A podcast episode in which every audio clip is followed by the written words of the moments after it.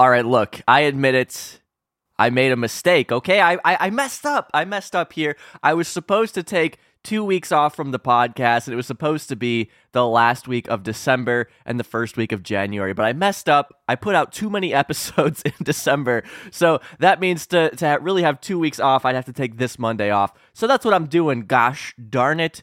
So just letting you know that next week the global grilling coverage will be up. Make sure you watch that episode.